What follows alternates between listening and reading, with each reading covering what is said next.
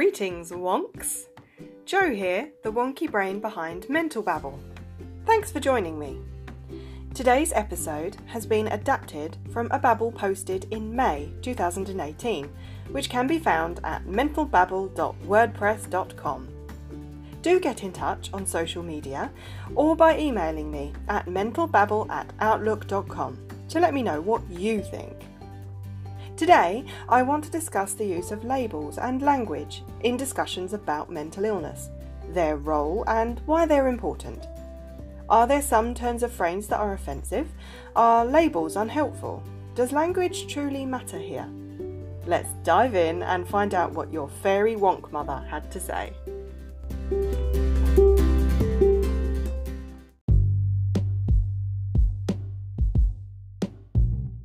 One morning, whilst enjoying some uncharacteristically hot weather England was benefiting from, as I breakfasted out on my decking, I perused some material online about the use of language in the mental health blogging community. Having always been irreverent in my writing style when it comes to blogging, it rose important questions for me. Just how important is it to consider the language we use when we write about mental health and mental illness? To me, it's all a question of intention and context. I challenge the notion that it is inherently wrong to use any word or terminology, and I suggest it's the soul behind a piece of writing that truly matters. Let's explore this further, shall we?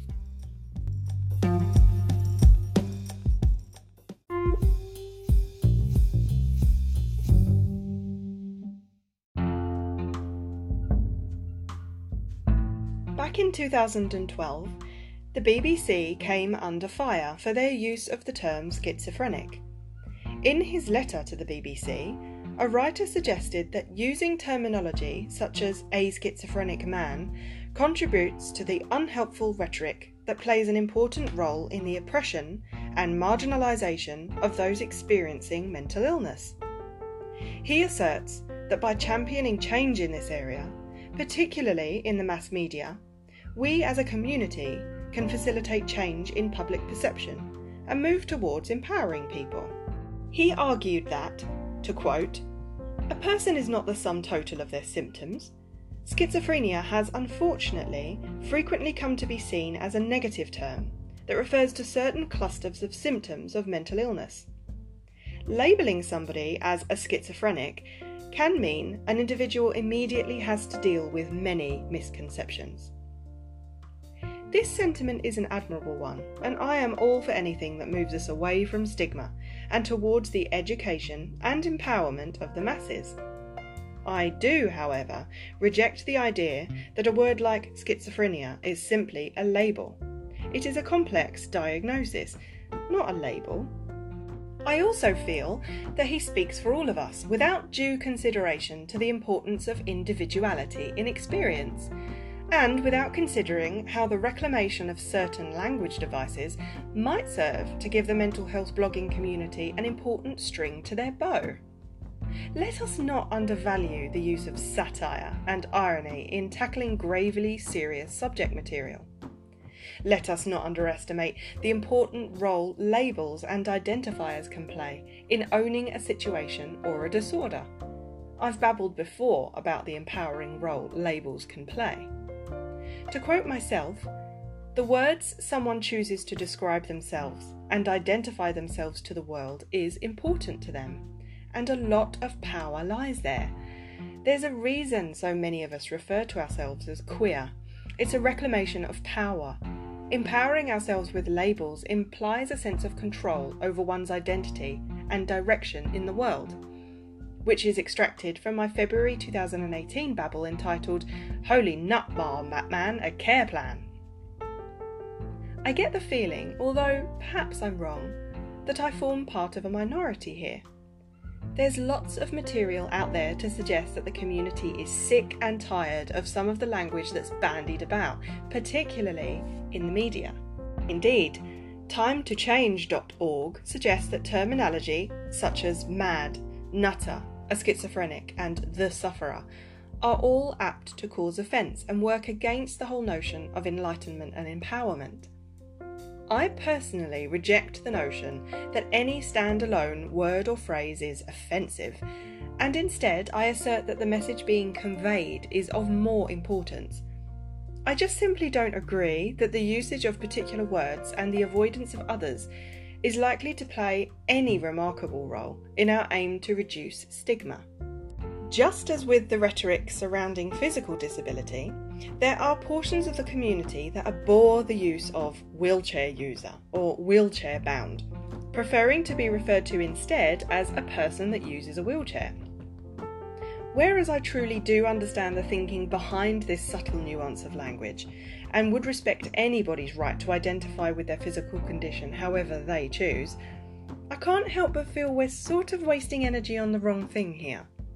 I totally get how someone who depends on equipment such as a wheelchair to live might find the use of confined to a wheelchair grates on them, especially if the use of said equipment is elective or a key aspect of their independence and empowerment. Indeed, a person whom, without their wheelchair, would be totally unable to ambulate doesn't seem confined to it at all, but rather that the wheelchair they use affords them the liberty and dignity that many of us take for granted. That's kind of the opposite, isn't it? In a similar vein, I do understand that there are countless people who find it jarring to be referred to as mentally ill or an obsessive compulsive, depressive, schizophrenic. Indeed, even within the relatively small community of one in four, there is some dissonance in the way members feel about the terminology and language used, even amongst us bloggers ourselves. So, why exactly do language and terminology matter?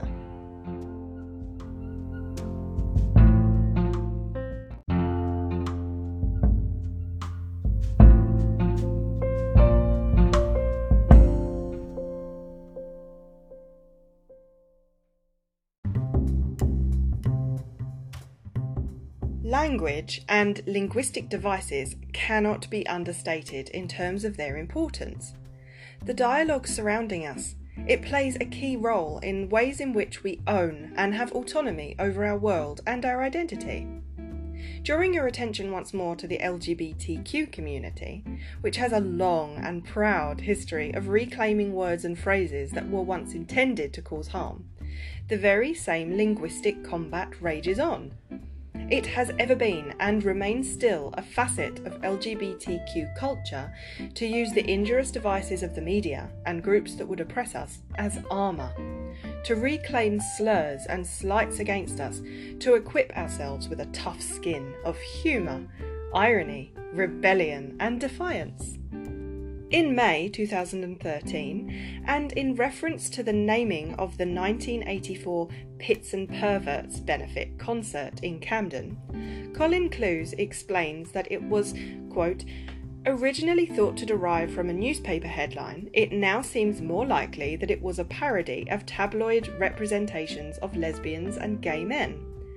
As with the word queer, pervert has become another word that was originally meant to injure but was used instead as a symbol of defiance and unity in the face of Margaret Thatcher. Unquote.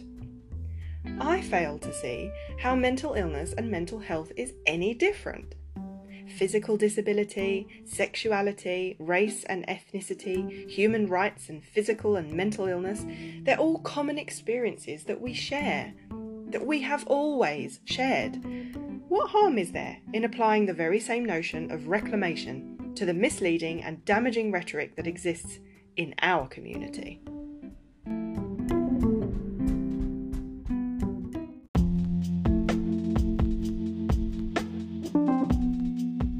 When a colleague asked me why I had been signed off sick for three months and subject to a phased return to full time work, I flatly informed him that I had gone a bit mad and wasn't safe to be at work. This not only made him laugh, but it made the truth one that was accessible, approachable, not so scary or unreasonable to talk about. Ultimately, the beauty of language and labelling is that you, and only you, get to embrace labels and terms that you find empowering. If, like me, you find it useful to identify behaviour as typically borderline or state that your OCD is acting up and such like, then you should have the power and autonomy to do so without fear of reproach. Indeed, in discussion with my peers, the use of colloquial language and terms such as psycho, batshit, and bonkers not only facilitate empathy through common experiences, but also remove the sting from discussing such painful concepts. The intention of this kind of language use is benign, constructive, and facilitates dialogue that might otherwise be avoided, like broccoli on pizza. Not just that, but can we also acknowledge just how long winded it would be for peers to communicate in politically correct, technically accurate ways? I couldn't be bothered, to be honest. What seems to be more the issue at hand is the use of labels and unhelpful rhetoric in the media. We are all unique in our experiences and all have different views with regard to how we wish to be perceived. This is where the cognitive dissonance comes from. This is where that lexical combat I mentioned earlier tends to take place. Tension is derived from each of us having different expectations of and reactions to the ways we are represented. The real crux of this issue seems to be this question Should the media take more care?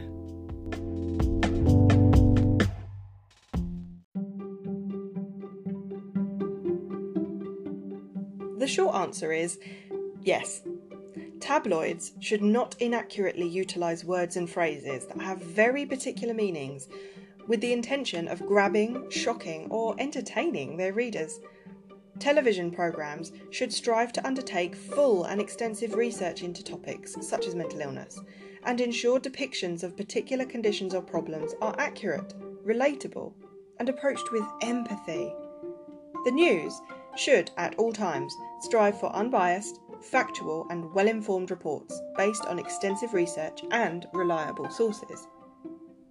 With an average reading age of 7 to 10, actually, one study showed that consuming tabloid news is worse for your vocabulary than not reading newspapers at all. Generally, also with a deeply loyal, far right wing readership, the tabloidese has ever been guilty of the misrepresentation and sensationalisation of subjects such as mental illness. Guys, this is a bigger issue than whether it's more appropriate to say a person diagnosed with schizophrenia versus a schizophrenic. There are, speaking quite frankly, bigger fish to fry. Nitpicking over how a healthcare professional handles your illness linguistically or taking offence at bloggers, myself included, throwing around colloquialisms to make their material digestible and relatable is not what's going to move us forward. Notwithstanding my view that the use of irreverent labels, ironic stereotyping, and flatly refusing to pander to the easily and senselessly offended, I do acknowledge that the handling of mental health topics in the mass media is of concern.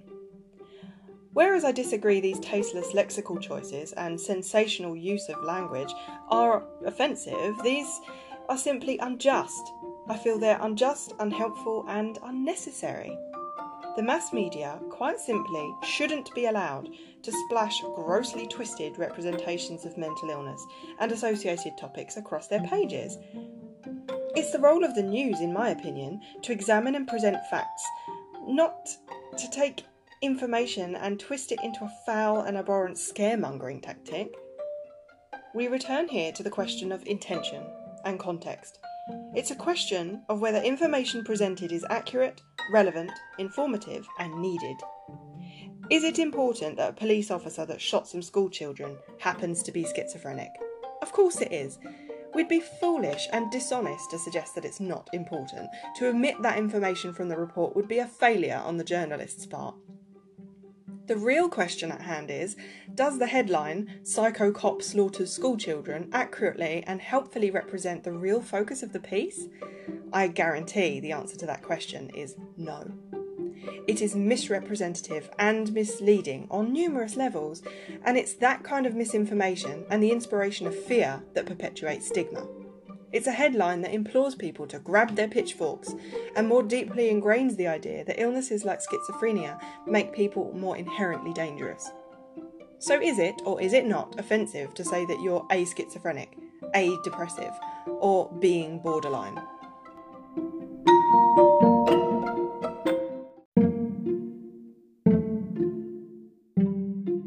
The answer to that question is well, really, it's up to you.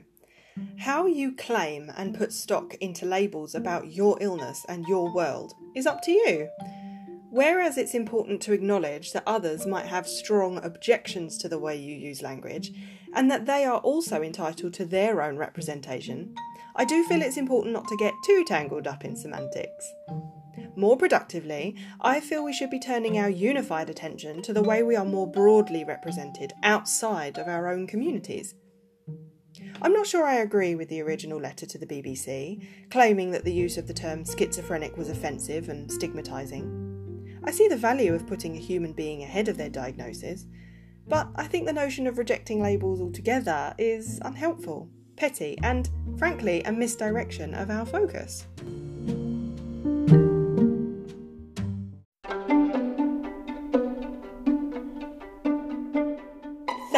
Tuning into this episode of Mental Babble. I'm itching to know what you think about this issue and hear the terminology and language you use when discussing these topics. Shoot me an email at mentalbabble at outlook.com or look out for me on social media. Join me next time when I give a brief introduction to borderline personality disorder and share some of my experiences as someone with the disorder. This has been Joe, the fairy wonk mother and wonky brain behind Mental Babble. Thanks for listening. See you soon!